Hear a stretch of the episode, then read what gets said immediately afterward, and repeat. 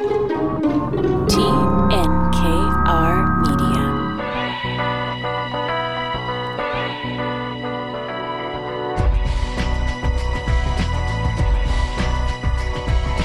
Good afternoon. Welcome to Inspiring Entrepreneurs Montreal, showcasing stories from outstanding business people by B D O Canada. My name is Dan Delmar, along with Mike Newton of B D O. Hello, Mike.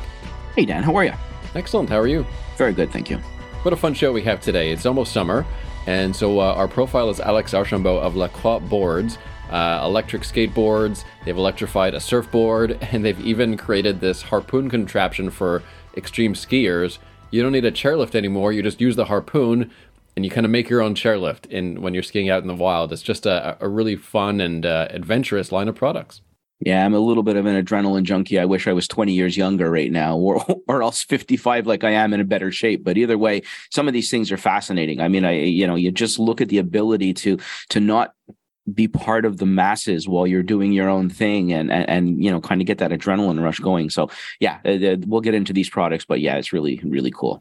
The the surfboard product looks so cool. I mean, you're kind of surfing, uh, hovering really uh, above above the lake, about a couple feet above the lake. It's uh, it's really fun. So Alex will explain uh, the products, how they're all connected, and we'll talk about research uh, and development as well. Uh, Carlo Lupo, our tax uh, expert, will uh, will join us about uh, tax credits available for companies who are innovating as well. Do you think, Dan, I can get uh, Alex to design some uh, the equivalent of training wheels for the for that uh, hydrofoil? Because my sense of balance is not so good. I think yeah, I think some balance is required on that one. Yeah, uh, yeah. It, I think I'm uh, I, I'm out of luck on that. Even the skateboard seems a bit tough. Uh, Alex was saying, um, you know, you'll you'll learn how they came up with the name Lacroix. It has to do with the the cross on the mountain, and how that became a training ground for some of his products. So looking forward to the chat with Alex on the way. We do have one more show uh, after this one before the end of our season. And uh, as we mentioned last week, we can confirm that Inspiring Entrepreneurs is back for a fifteenth season on C J A D in the fall in September. So we're super excited about that. And uh, what a season, Mike. We had a lot of interesting entrepreneurs, and um, our, our names are getting more interesting. Our products are getting more innovative. And uh, that is reflected certainly on the show today. Let's get to some news and notes, and uh, everyone is talking in the business community about the C R A strike, of course. It affects other uh, government departments, but mainly um, Revenue Canada for businesses. As far as the deadlines go, Mike, no change there. Revenue Canada is communicating very clearly, as is Quebec, that you, you must uh, stick to the deadlines. Most definitely, the deadline is still May first uh, because April thirtieth falls on a Sunday. And I got to tell you, it's not from lack of trying from a lot of uh, accountants, tax preparers, and C P As who have been laundering the, uh, you know, the the government uh, to try and find a way to to push this out. Um, and, and and I'm not sure if the attempt to push it out is more based on the, uh, shall we call it, the procrastination of the to wait until last minute, or whether there's anything from uh, from the government perspective that, that is posing this. I, but I know that the ability to connect online and do what we would normally do has not yet been affected. Um, but uh, I think there will be some uh, some effects coming from, depending on where they settle uh, on this strike. So in other words, business as usual would be the the safe assumption in terms of your dealings with C R A. Yeah, I, you know, C R A, and as we mentioned uh, in in past shows, uh, you know, in Quebec we deal with two governments, so certainly uh, Quebec is not deferred and is is definitely not even going to consider it. So, you know, regardless of of what the scenario is on the federal side, you'd still have to. And you know, we're we're going to we're we're sitting as April twenty-ninth at this point, so uh, I don't see any changes coming in the next forty-eight hours. So get your tax returns in, get things done, and and and move forward. Put it behind us. The other interesting angle on this story is the demands. So they're they're they're demanding a salary increase, of course. You know, that's pretty normal. They're also demanding more hybrid work and remote work, which I which I think is worth talking about because we've debated this uh, a lot, Mike, on the show. I'm more team hybrid. Uh, you're certainly very skeptical of team hybrid. But when we're talking about C R A agents, you know, especially the ones that are having sort of like client relations roles or that are often just in front of their computers, is that not the type of worker that we can uh, have at home, at least most of the time? Yeah, you know, and it's an interesting discussion because, you know, if you listen to the higher ups within the federal and the Quebec government about trying to build the relationship with taxpayers, it's still going to be hard to do from a hybrid environment. Um, what we have seen in the last year, and, and particularly in the last six months, is uh, a plethora of desk audit requests of certain information. So I don't think you're ever going to replace uh, the full-blown audit of having to be there. I think, you know, the auditor needs to be able to see body language and communicate with, you know, w- with somebody. But we're going to continue to see a lot more of this desk audit, which is they're, they're going to pick a couple of areas in your tax returns, whether that's corporate or personal, and say, provide us the backup for A B C. And, uh, you know, if we need to, we'll dig deeper. And if not, well, at least they're getting it. So all of that work can certainly be done remotely.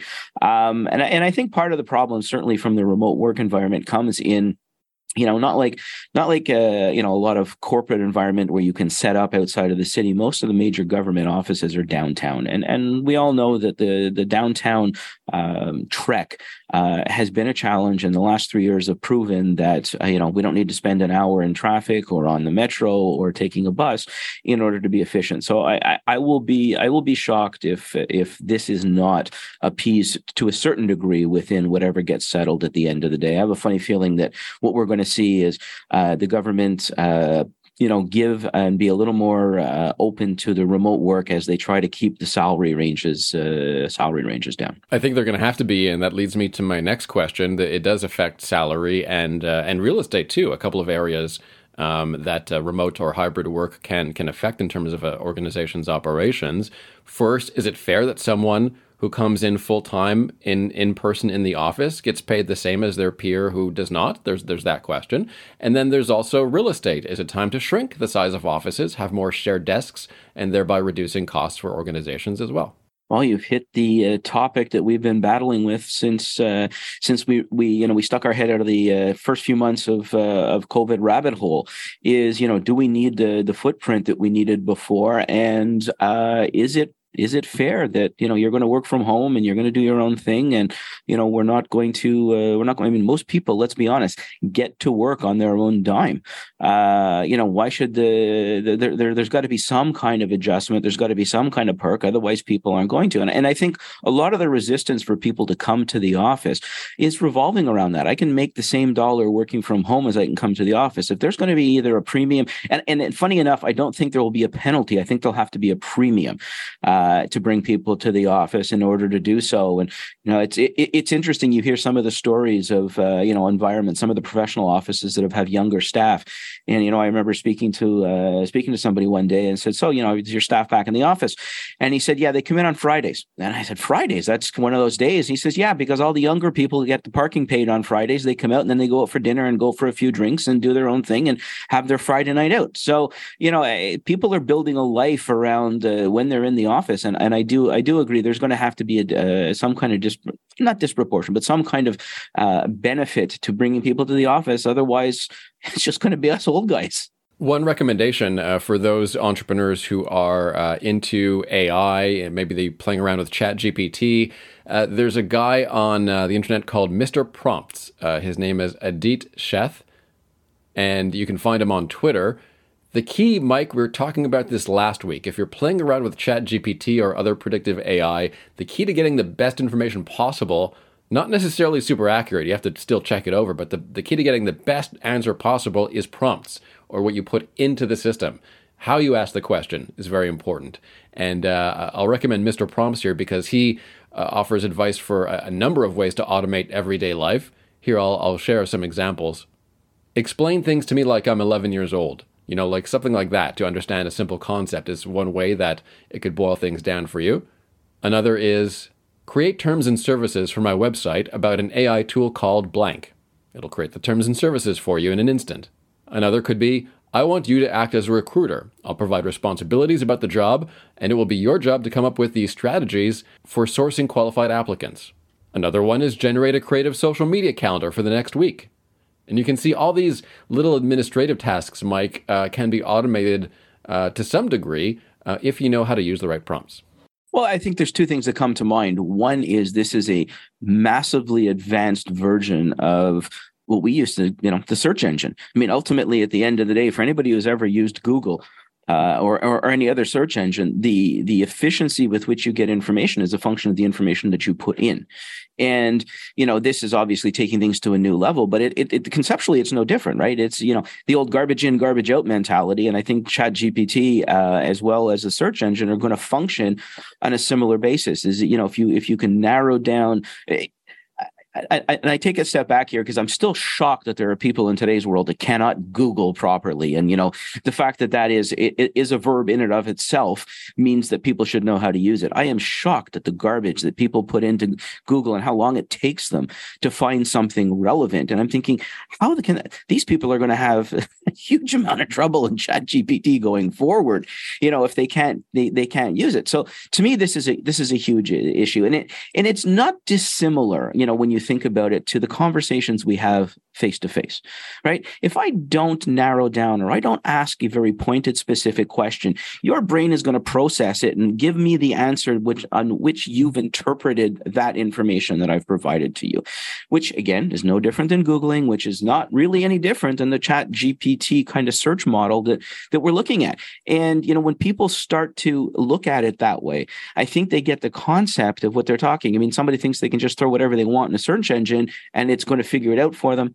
You know what? It's the same as having a conversation. If I don't ask you a, a lucid, pointed question, how's Dan going to answer that properly? It's all about the prompts. And if a system understands really ones and zeros, you can't talk to it like it's your buddy, right? It's it's it doesn't understand that. Correct. It's yes, it's it's machine. It's it's going to be based on machine learning. And the more it goes on and the more that they they, they get to conceptualize and, and bring that information in. But it's still a form of communication. And, and you know, I, I think it's just something that that, that we should not be, uh, uh, you know, forgetting is, you know, you need to communicate with a human the same way as you need to communicate with a machine. And if you ask the wrong question, you're going to likely get the wrong answer. Things are happening so fast, Mike. I, I feel like when by the time we get back with a new season in the fall, there'll be a brand new search tool that kind of upends everything we know about searching, and that's just a different interface. And uh, you know, even a few months, I think we'll we'll be we'll be surprised at how fast uh, searching has developed. Well, after you listen to today's guest, I'm I'm afraid that by the time we come back in se- September, I'm going to be sitting on a hoverboard, uh, and uh, you know, we're going to be asking each other questions, uh, and I don't even know what's going to be face to face anymore. You know, the technology certainly is going at an exorbitant speed, um, but it brings back to, you know, the conversations we've had repeatedly with a number of our guests is, you know, where do you draw the line? Where are the morals? Where are the ethics? Where is this going to be taking us? And how is we, how are we going to to use it? You know, and and when when we were looking at the today's show, and he was talking about, you know, the board hovering, you know, what do I think? I think I go back to, uh, you know, some of the, the sci-fi movies where the cars were floating above the road. You know what? We're certainly not that far away from a lot of things. Tech can be used to get you out into nature and to get you away from the screen. And we'll talk about some of those products, uh, the skateboard, the hoverboard, surfboard product. It looks really fun. And let's get right to our guest. I'm really excited for this one, Mike. Summer's around the corner. Uh, Alex Archambault is the C E O of Lacroix Boards. Alex, welcome to C J A D. Hello. Nice to be here. Thanks for having me. So you have a really interesting line of products now, um, at least three products that are trying to take our summer sports to the next level. Uh, what is Lacroix Boards? Lacroix is a company I founded five years ago when I was a patent lawyer. Uh, back then, I actually built myself a, an electric skateboard to go to the firm when I was where I was working in the old Montreal. And uh, it basically took off. I decided to uh, found a company to kind of have a sideline, but it became uh, the main line quite quickly. And so five years ago, I left my job as a uh, patent lawyer and started um, building electric skateboards in my built uh, in my basement. A few months later, we moved into the Mile End, and now we have a, a five thousand square foot um, shop in the Laurentians where we build three lines of products. One, the skateboards, which is still the bread and butter. And then we've launched a new um, e-foil product, which is kind of a surfboard that floats above the water last fall. And this winter, we just uh, launched a, a, another new product, which is a miniature, hyper strong ski winch, ski lift, if you will, that could pull uh, two skiers.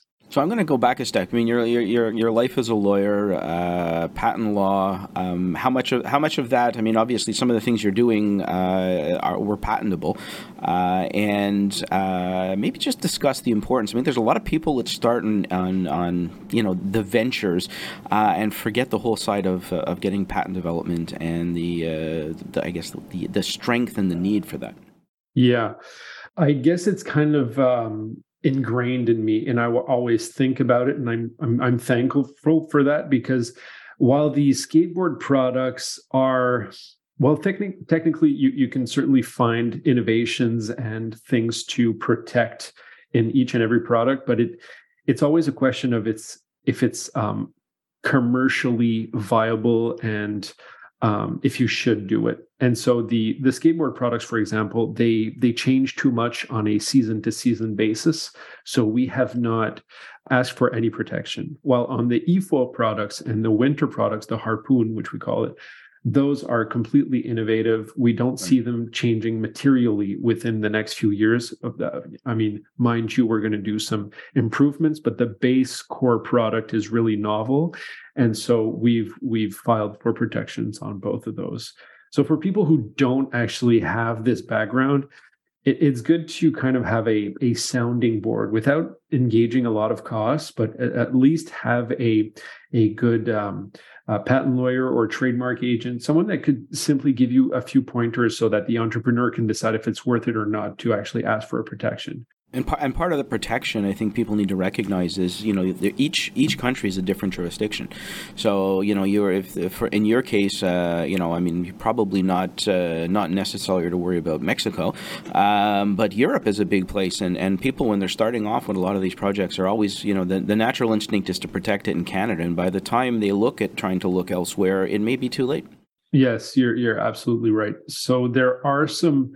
Some the rules will differ depending on the countries and the continents, but as a rule of thumb, each country has its own specific set of rules for protection. Now, there is a uniform kind of a, a uniform system, which we call the Patent Cooperation Treaty, which which deals with a, a set of rules for a whole bunch of countries. But yeah, um, it it is certainly worth it to explore the markets in which you really think where your product is going to be uh, sold. So for, for the majority of people, that means protecting in the U S. But when you go into Europe, you can't just file for Europe as a whole. You, you're you're going to need to file in each and every country. So that kind of it's a, if you're if you're thinking of going to Europe, then it it's it would be worth it to get the advice of of a professional, because the strategy might differ a bit from the U S, which is kind of more cut and dry.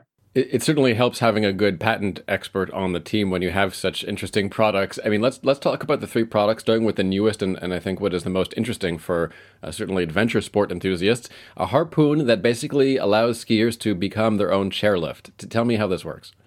Yes. So the idea came when I was talking to a professional snowboarder from out west, and he was telling me that they build these huge kickers, these huge jump in the middle of the Rockies, which they access usually by helicopter or by plane, and the, but then they they they need to hike back up ten, twelve, fifteen times in a day, and they get exhausted, and then they can get hurt because they're they're they're exhausted. So uh, his name was Mason Mason Michon, and he um, he asked me, well, Alex, do you, do you think there's a way for you to build some kind of a remote and like kind of a, a ski lift, and then a, like, okay, with your t- battery technology. And so I, I basically, you know, went crazy with it for about a month. I couldn't sleep. I was just researching anything, any business that had to do with ropes. Because the, because the, you know, we had a, I, I had a few very important criteria. It needed to be super light. The rope needed to be tiny, yet super strong. It needed to be impervious to the weather, Uh, to sunlight. It needed to be able to be transported in a backpack, but and so then again, the weight would be super important. And so, long story short, after doing a whole bunch of research, the harpoon is basically a combination of a self-tailing winch off a super yacht combined with the transmission off of a super high-powered electric skateboard. So that's basically, yeah, the mix of both. And and to think, Dan, when I first started to to research, I wasn't uh, I wasn't aware of Lacroix boards. I actually thought we were going to be talking about uh, corporate boards today. So see, there you learn something new every day. Now we've got uh, a winch that's going to pull me up the hill. It better be strong based on the lack of exercise I've done lately. But now, hang on, we have to dig into the other two products because uh, they're also quite cool in their own right. Tell us about the surfboard. You've attached an electric motor to a surfboard, and you're basically hovering over a lake. Yes, exactly. So it's called, you might have seen them, they're called foils. Um, and it's basically a smaller version of a surfboard on which there is a mast attached to it. And in the water, which you don't see, there's two wings. And so it's um, two carbon fiber wings, one large one in front and a smaller one in the back. So it's as if you're kind of hovering on uh, on two wings, two carbon fiber wings. And it's um, floating about a foot above the water on this mast. And so the the the traditional sport of foiling is being tracted by kites and wings, which are all wind powered. And so what we wanted to do uh, is bring motor and battery technology to this sport. Now, e-foils already exist. They're simply very expensive. You you have the battery, which is basically incorporated into the board, and it, this is all one big unit, and they cost between twelve thousand dollars and fifteen thousand dollars. They're, they're they're expensive in their own right.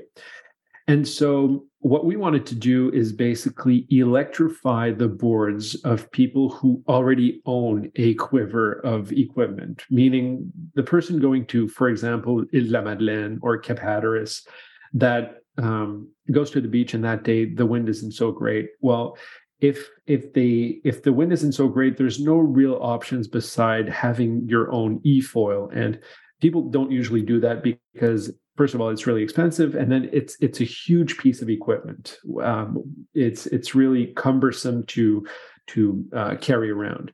And so our system basically electrifies the board. So instead of putting the the the the battery inside the board, we basically built a tiny battery unit that attaches to any board and allows anyone with already a board to electrify it in the event where there's no wind. Excellent. And lastly, can you um, can you tell me how you've electrified the skateboard as well, which is, uh, I guess, your most popular product right now? Yeah, yeah. So, so the, the the way we've and how we've carved a niche is because we basically. We're amongst the first companies to basically design a board to be electrified from the get-go. Instead of simply slapping a battery and a motor on an electric, on, on an analog skateboard, we designed the deck and the enclosure for the battery to be electrified from the start. So it gives it a very sleek appearance. And the flex of the board was all thought to be optimal, considering that it would have a twenty, twenty-five pound battery under it. So everything is kind of designed to work as one unit instead of being kind of a retrofit, which would, which was done uh, prior to us coming on the market. And uh, this is a really fun company heading into the summer, Mike. Um, electrifying skateboards, the uh, surfboard product, the foil, e-foil is really interesting. It looks like you're hovering over a lake. And then, of course, the uh, this harpoon product, which is uh, uh, basically like a chairlift that uh, that extreme skiers can use to uh, get back up the mountain without the use of an actual chairlift for those uh, out in the wild. Just a really fascinating line of sports products. And who knows where it can go, Mike. Um, it's uh, it's a very innovative company. It's great. I mean, you, you look at it, I have more questions than we're going to have time for today to, to get to, just out of the, the fascination and, and, and what drives us to get there. But I'm going to start with a really basic one. You know, we look at a lot of our guests and, you know, the name of the company is either, you know, based on somebody's name or it's based on something associated with the product. Alex, how did you come up with Lacroix? Yeah, so the, when we started the company in twenty eighteen, the... Um, The goal for the first product was for us to be able to go up Camillien-Houde and go to the cross on the top of the Mount Royal without basically the board imploding. So um, yeah, and and we failed a whole bunch of times. There were a, it, it became Camillien-Houde back then, which is a about a mile ish of uphill um, an uphill road going on to the top of the Mount Royal. Is uh, was quite a challenge for a for a small electric powered personal electric vehicle. So um, so that's how the, the name came up. Yeah, the, the goal was always to go to Lacroix, and we just, yeah. Right, so you took the, the, the yeah the the cross at the top of, uh, of Mount Royal is Lacroix, or the cross in English, so uh, fascinating. So it's, you know, we we we, al- we always need something to aspire to, so that's uh, that, that was an interesting side. What got you into this? I mean, you're a patent lawyer by trade. I mean, I'm just fascinated how you go from wearing a suit and sitting in an office to finding yourself in, uh, well, I guess at fifty-five years old, I'll call them extreme sports, even if maybe they're not. So uh, how did this get started? It started by wanting to build a company from the very beginning of my law career. I've, I've I always had the eyes open to join a company, but the opportunities were never... never materialized themselves. And, uh, but I was always on the lookout because I knew that being a patent lawyer wasn't my true calling. I didn't, I didn't love it, to be honest. So that's, that's basically where it came from. And, um, and why these sports? Well, I was, I'm, you know, I'm a skier at heart, mountain biker. I've always practiced all these sports. And then I had a few kids, uh, two kids.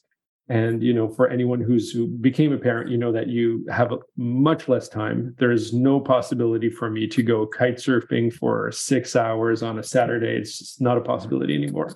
So the the the will to kind of still get those rushes that I got from these sports was still very present, and is are still very present today. And that's how I, I built the first electric skateboards, to kind of, um, in, in French, we say, joindre l'utile à l'agréable. Uh, and that's how it, it started with the, with the with the e-boards. I love the adrenaline junkie in you. It's awesome. Um, I, I got a good chuckle, I have to admit, going to the website and the beginner's guide. And the very first question of the frequently asked questions section is, are the boards waterproof? You know, I, I, I can't even imagine some of the questions you may get on some of the products, that the fact that they're so out there. Are your customers... I mean, you mentioned it before about how you're attaching a battery. So you've always, obviously, these are existing people. Are you getting a lot of neophytes and a lot of first timers that are coming in to try some of these things, or, or is your, let's let's talk a little bit about the market and, and your market share and, and, and even some digital marketing hiccups I'm I'm sure you've uh, you've dealt with in, in the past little while. Absolutely. So our products, the way we've, because we built everything here, Uh, in Quebec, we really carved ourselves a niche as a high-end uh, and making the best products with the best materials. So we use carbon fiber. Ti- every screw is made out of titanium. We use seventy seventy-five aluminum, which for people who know is uh, very hard, and we don't usually use that uh, alloy of aluminum. And so, we, you know, no expense spared, and that's where our products are really expensive, and our margins are still very slim despite our, our very high costs. So Given given that, we usually get some people who are already addicted to the sport. You know, there are some first timers that will, but I would say that the majority of our clients have already had some experience with other boards, other brands, and then they're kind of hooked and they don't really love the performance. Either the range is kind of lacking, or the speed, or the feel is kind of lacking. And so that's how they get into uh, Lacroix boards. Because to be honest, to dish out a many thousands of dollars on a first purchase, you kind of really need to know that you you're going to love it and that you're going to maximize your investment. And so, so usually the the way traditionally people approach it is to have some experience with other boards first. Um, but the, that that's not the case with the foil, because the foil, our our eFoil product is, you know, four thousand eight hundred, where the alternative is twelve thousand. So on that specific product, we're actually really cheaper to the alternative. So that's where, so we're getting a lot of first timers, but not first timers of the of foiling per se, but more first timers of people who are purchasing an electric foil, I would say. So basically what you're saying is I better learn to stand up on a regular skateboard before I drop some dough on uh, on something a little more sophisticated. I gotcha. I can still ski, I can snowboard, so I guess the you know it's it's it's not it's not going to be popular with me, unfortunately. Um, you make reference uh, in past to uh, to the fact that you've got uh, Lacroix Australia and uh, Lacroix uh, Europe. What what are those? Are they sales offices? Are you doing any manufacturing over there? No, we're not. We're so the um, we've been approached from the start. Um, the reason why Lacroix was able to carve itself a niche is because we started selling in basically twenty, twenty-two countries from the first year. So we're getting a lot of these um, addicts, let's call them that, our clients. They're really, uh, that's what they are. They, they, you know, they love the sport and they, they love the, the sensations that it brings. So, and we were getting orders from all over, and we were all um, manufacturing here in Montreal back then. And um, now we're in the Laurentians, but back then all in Montreal, and shipping individually to all these countries. And so one hurdle that we have by shipping individual boards to, for example, Australia and Europe, is the cost. You know, for example, shipping our, our flagship board, the Lone Star Supersport, to Australia costs us, uh, just as a cost, around six hundred bucks um, Canadian. So it, yes, of course, there are some clients that are willing to pay that, even if we don't mark it up, and, and we don't. You know, the shipping, we tell them, listen, I'm just charging you what I'm being charged. And we have a deal with FedEx, and you know that's that's with that's a good quote unquote that's a good price. So so what we found is that by partnering with a local retailer that would actually buy our products by the pallet and then ship them within the, within Australia for for the countries where basically shipping is a bit prohibitive, such as Europe and Australia, made sense for us to have distributors and retailers where we have less margins, of course, but. Uh, it enables us to to access those countries. So there's no manufacturing that's done over there. All the manufacturing is still done here in the Laurentians, but they they kind of stock our products and ship locally, and they can service them as well. So that's that's the uh, compromise that we've come to with uh, with those two markets. It's a really interesting product, and your customers is, is what I'm wondering about, um, Alex. They don't necessarily all like all the products, right? I mean, some are more land people, others are more water people or ski people. Do you find that your customer base is very different, or are they more similar than different? That's a yeah, very good question. We're still we're still uh, learning on that, because the foil product we launched back in the in the fall, and the the harpoon, the the ski lift, we just launched it a few weeks ago. So I think your reflex is right to think that they are all um, different, you know, probably people with with uh, similar interests, you know, certainly interested in in all the in all the products, but it's it's not obvious at all that the the person um, interested in the ski lift, the harpoon, would necessarily be interested in uh, skateboards. I think it's just an overarching interest for sports that bring, you know, flow state and adrenaline, but Not not so much um, necessarily uh, cross-selling across uh, all the products. Yeah. And continuing on with Alex now. So uh, yeah, those customers, Alex, uh, very different, uh, certainly doing different things. Do you have any super fans who do everything, who brag about sort of doing all three?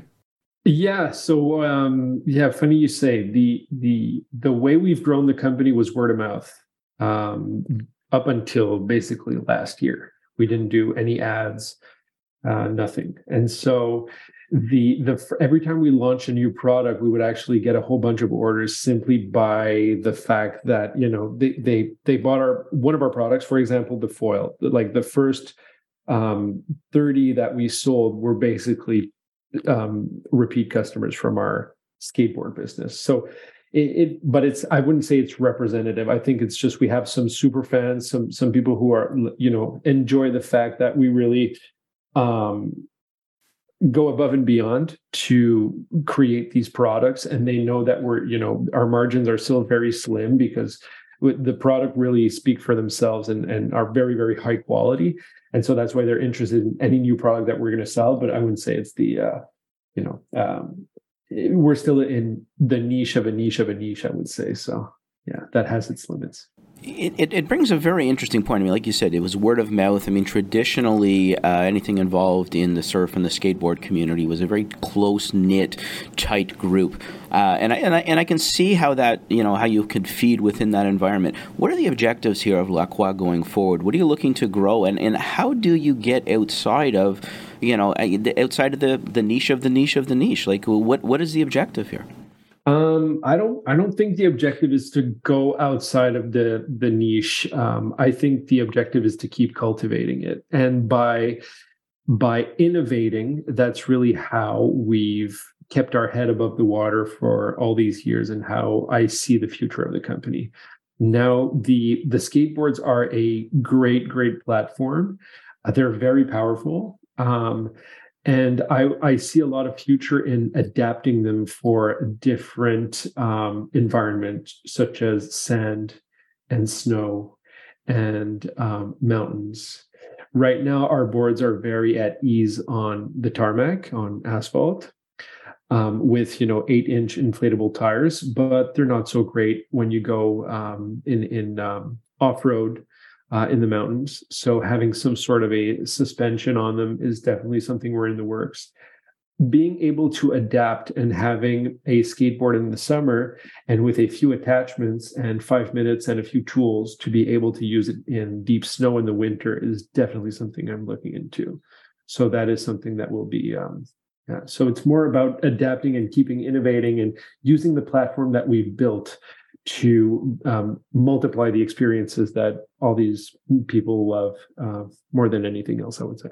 Yeah, I, I think if you, once you once you stay in that niche market, I mean, you obviously you're limiting the number of people that are you're going to bring in. So you really have to be creative, and you really have to continue to do, you know, the mental and the physical R and D that's associated with taking the existing products to a new level. Um, and anybody that's that, that, that plays in this space wants to get to a new level. This is not a space of people who are, you know, happy with yesterday's product. So there's a lot of energy and a lot of time that comes. How how do you? I mean, is this just brainchild of uh, of you guys, or, you know, when are you getting feedback from customers and saying, hey, we would like to see this, we would like to do that? How do you how do you decide where to go?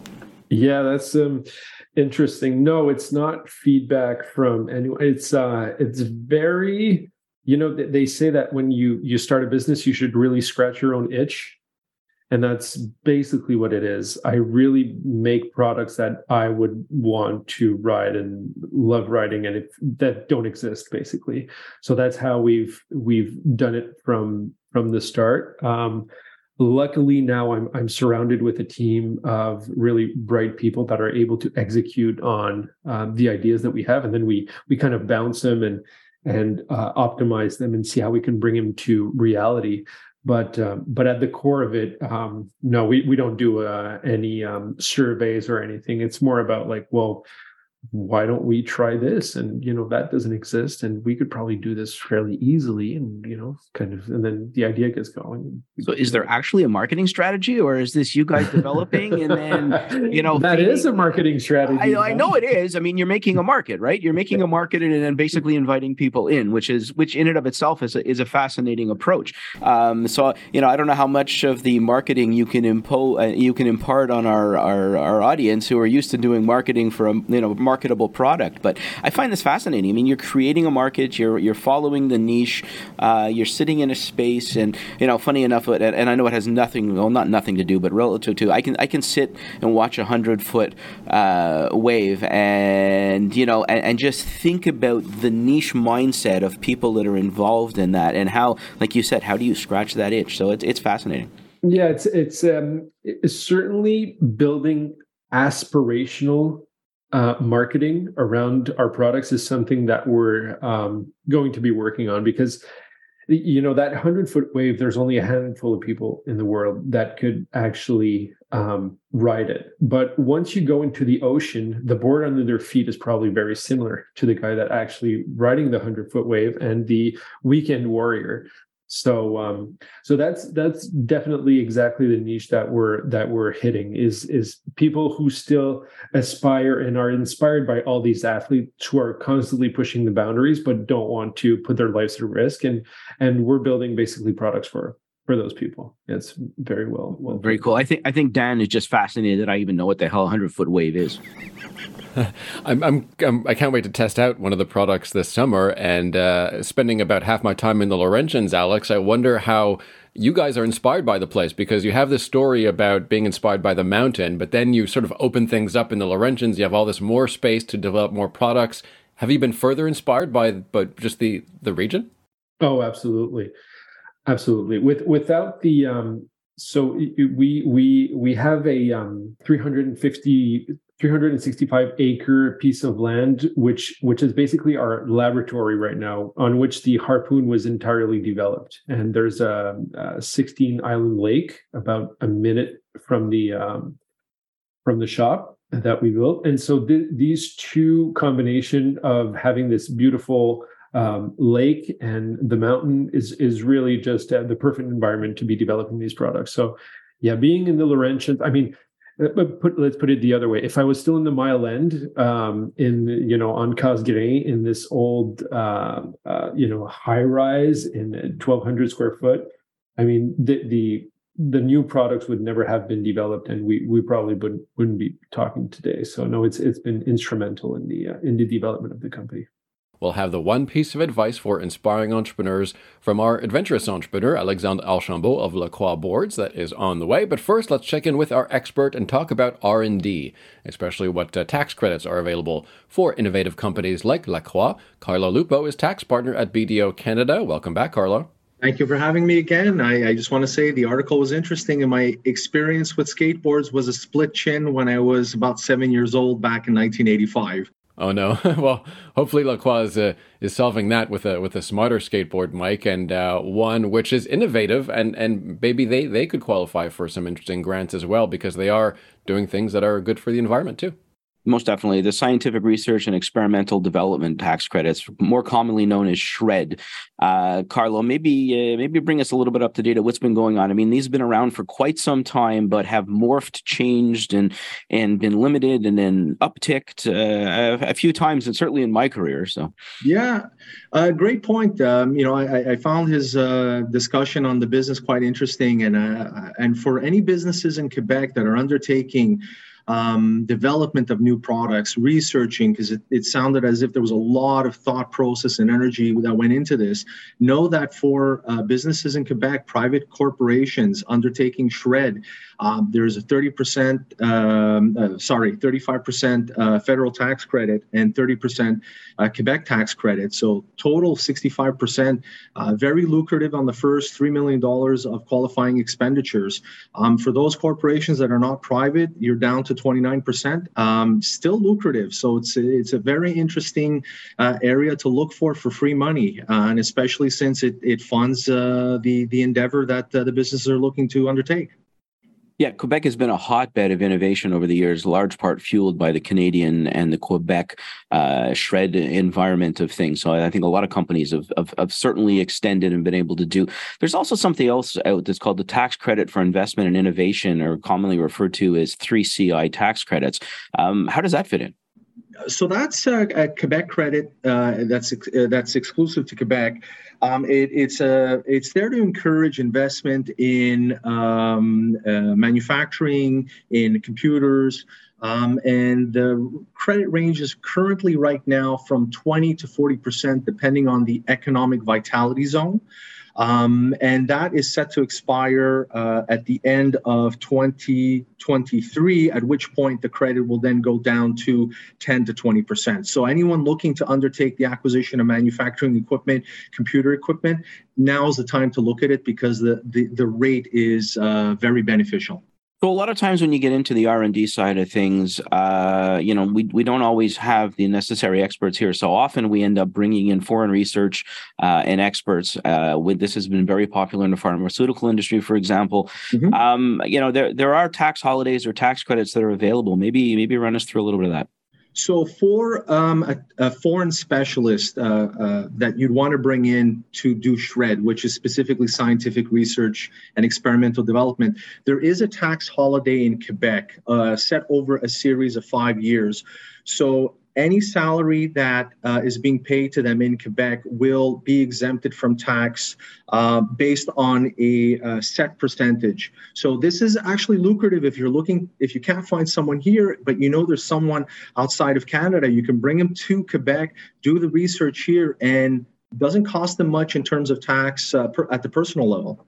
I mean, maybe this is not a topic for you, but I mean, bringing people into this country is not always the easiest thing from, from a visa perspective.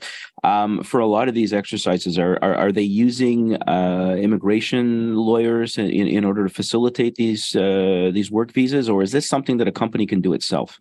I, I think it depends on the size of the company, whether they have the resources internally to do so or not. That is definitely a, uh, an issue that needs to be looked at. One of the things I need to mention is that uh, in order to qualify for the exemption, there is an attestation that is required to certify that the person is a qualified foreign researcher. Carlo Lupo, tax partner at B D O Canada. Thanks so much, Carlo.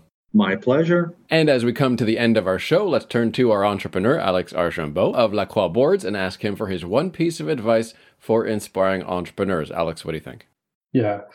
The uh, well, this has been said by, I, I, I at least remember uh, Steve Jobs saying it, so it's, it's, it doesn't come from me, but it's it's um, it's certainly true for any entrepreneur, I think, who's who's been doing it for long enough, is um, Uh, persistence. Uh, you know, the the only difference between uh, a failing entrepreneur, and, well, you know, most of the time, and a successful one is simply persistence. And you know, knowing that there will be, it's it's definitely going to be the hardest thing that you've ever done. So if if it's not the hardest thing that you've ever done, then it's going to come.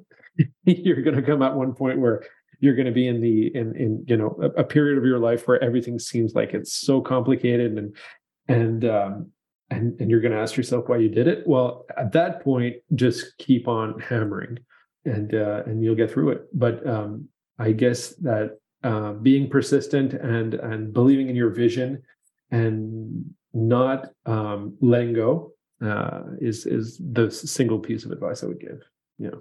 Thanks so much, Alex and Mike. Just a really great example of uh, a business that is adventurous. I mean, just just really, uh, th- there's an adventurous spirit there, an innovative spirit behind Lacroix. Most definitely. And, and you know, the, some of the things that stood out through all of this to me is, you know, this is a homegrown Quebecois company that's building and manufacturing here, that's inspired by the landscape and the Laurentians. And, and, and you know, just it, it doesn't get much more, you know, home-based than than this.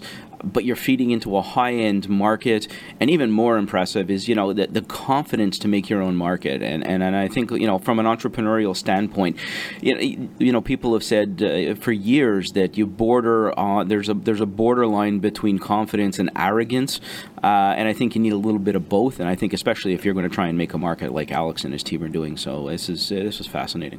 Alex, have you tried the board along the Petit Train du Nord? That must be a lot of fun. Yes, it is. Yeah, it's, um, it's, I mean, you need to be respectful. That's what I say to anyone on, you know, novel products is always be mindful of the, uh, the people around you. Don't ride uh, carelessly and recklessly. Just be, you know, it's, uh, you want people to ask questions and to be a curiosity and people to be, you know, interested, not be frustrated by how you're actually behaving yourself on these novel products. So that's, That's always what I advocate is uh, being respectful. And, uh, but uh, yeah, the, the Petit Train du Nord is, uh, or the Corridor Roubaix. And yeah, any, it, the sense of freedom that you get by, by going out there is definitely second to none. I got to, I got to assume, Alex, that the, the respect level for the environment and, and, and everything around is equally, if not more important than the fact that, you know, you're pushing the extremes of nature uh, that, you know, we weren't necessarily intended to push the way we're pushing. And, and we, we just have to respect the environment and the,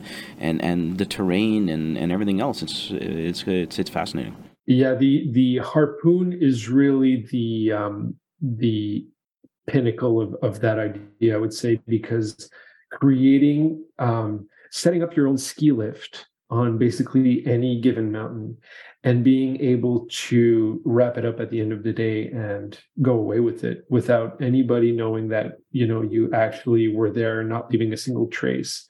Um, yeah, I'm, I'm still, I'm still uh, a little shocked every time uh, we, we, we do it, that we were able to, you know, maximize our day, ski ten runs on this beautiful, you know, um, uh, mountain or or um, uh, a peak of a mountain, and and just leave as if we weren't we weren't there. So yeah, it's it's definitely ingrained. Not, not to mention the saving on the environmental side between a helicopter or a plane or whatever it is to get you up to heliski and do whatever. I mean, there's just a massive amount of, of good things that you're doing. So this is this is great. Great job, Alex. Yeah, thanks so much, Alex. You're definitely looking into our future there. Yeah, replacing helicopters in the mountains, that's that's the goal, but we're probably seven to ten years away from that. Yeah. Cool. Thanks, guys. It was a pleasure being here. A reminder, you can subscribe to Inspiring Entrepreneurs Montreal as a podcast on iHeartRadio, Apple, or your favorite platform, and you can also log on to the website, inspiring entrepreneurs m t l dot com, for hundreds of local entrepreneur profiles. Our season finale is next week, and we'll have a surprise guest. Stay tuned.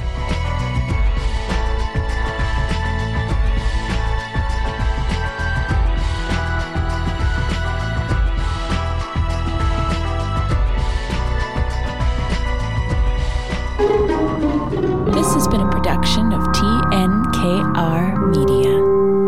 Talk.